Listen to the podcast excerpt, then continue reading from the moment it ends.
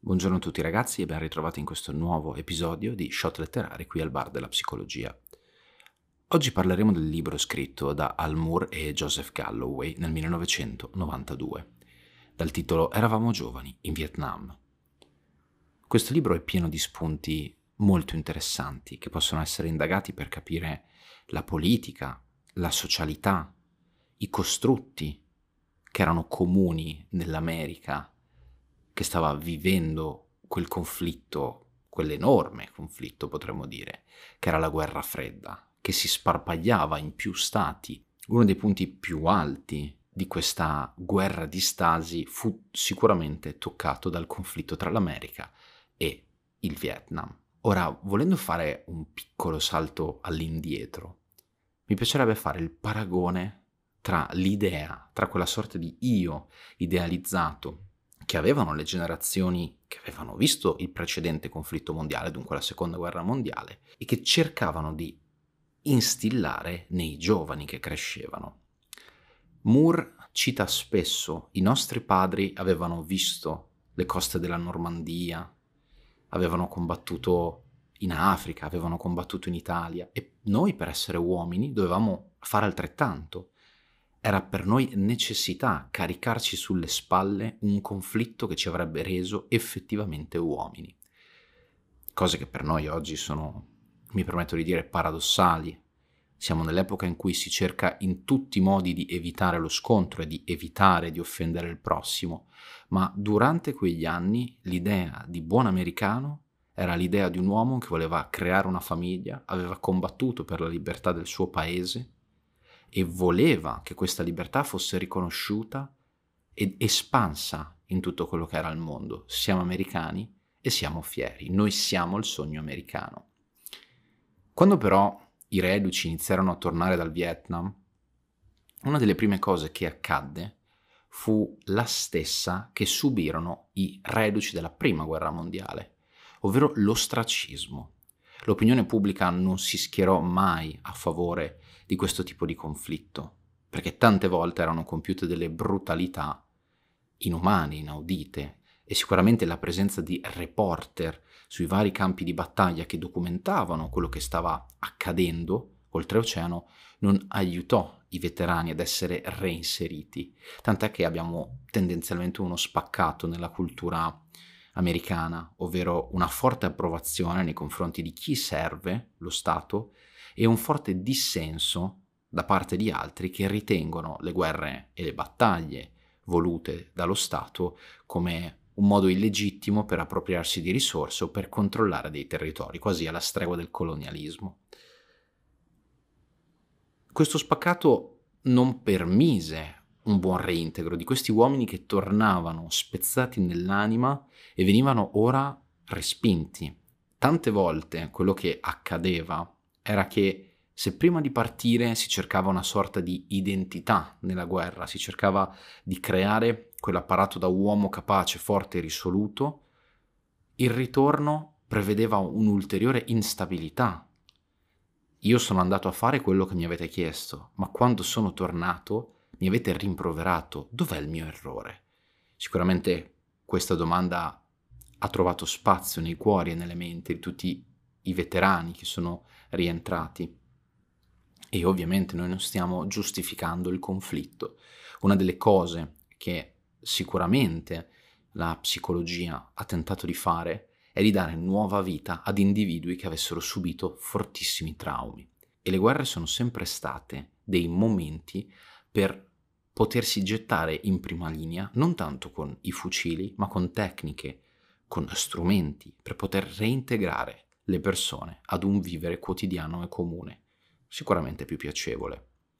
Un altro punto molto interessante, e andiamo ora a toccare il concetto di post-traumatic stress disorder, termine che fu coniato solamente eh, dopo la guerra del Vietnam dall'APA, dunque American Psychiatric Association, ci fa capire come gli individui che combattevano nelle giungle, nelle case, nelle strade fatte di ghiaia, di sassi, di terra battuta, non erano pronti a quello che avrebbero affrontato.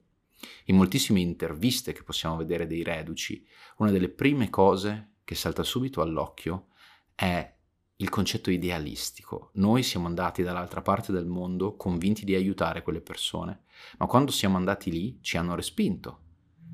E io li odiavo, e noi li odiavamo, perché ci respingevano. È come se volessimo aiutarli e loro ci rispondessero no, noi stiamo a posto così. Eppure non era vero. E allora siamo tornati in patria. E che cosa ci è accaduto? Che anche qui ci hanno risposto noi non vi vogliamo più. Spezzati nel cuore, nell'anima, nella mente, persone di questo tipo si sono spesso e volentieri abbandonate ad atti terribili come il suicidio o l'abuso di sostanze, per finire poi marginalizzati.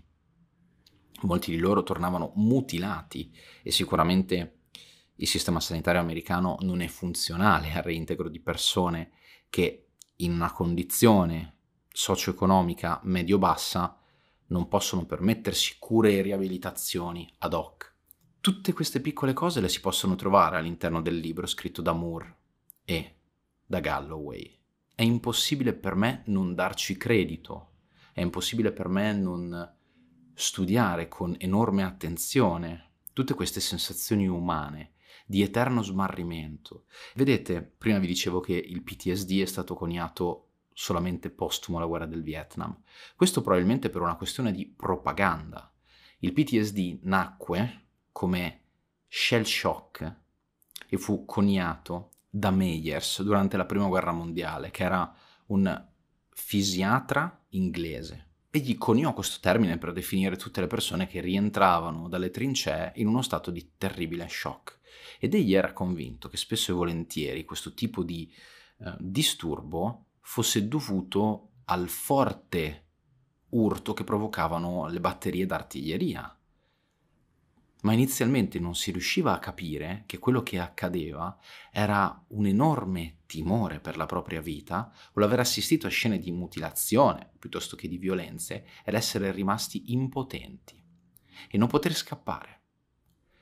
Ci sono voluti moltissimi anni prima che questo termine venisse effettivamente portato su una soglia di onestà, potremmo definirla, sì, su una soglia di onestà e che fosse reso comprensibile a tutti, specialmente in Italia dove tante volte si tacciava i soldati che non riuscivano a combattere o che avevano questo tipo di problema come mancanti di fibra morale e la giusta punizione per persone di questo tipo era la fucilazione sul posto o l'uccisione tramite baionetta.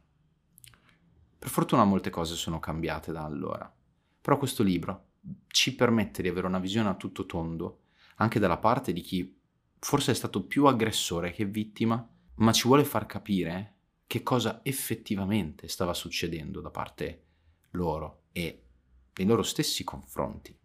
Un po' come durante la giornata della memoria decidere di leggere non Primo Levi, ma Le Benevole, dove la prospettiva che andiamo a indagare non è quella di una persona che sta subendo il campo di concentramento, ma la prospettiva di un uomo che vi sta portando dentro le persone. Uno dei modi per capire il male è anche comprendere le motivazioni che spingono a determinate azioni. Bene, il podcast di oggi finisce qui. Spero che vi sia piaciuto e spero che vi abbia fatto salire la voglia e la curiosità di leggere questo libro. E vorrei concludere soltanto con un'ultima piccola parentesi. Spesso e volentieri, quando un soldato americano periva in combattimento, la notizia era portata da tassisti o fattorini che non erano minimamente competenti o avvezzi a poter portare notizie di questo tipo. Tant'è che ci sono dei racconti anche abbastanza scabrosi di tassisti ubriachi che bussano alle porte di, nel cuore della notte di mogli che attendono risposta dal marito che si rovesciano nella siepe, che si vomitano addosso, vomitano sulla lettera che stanno portando.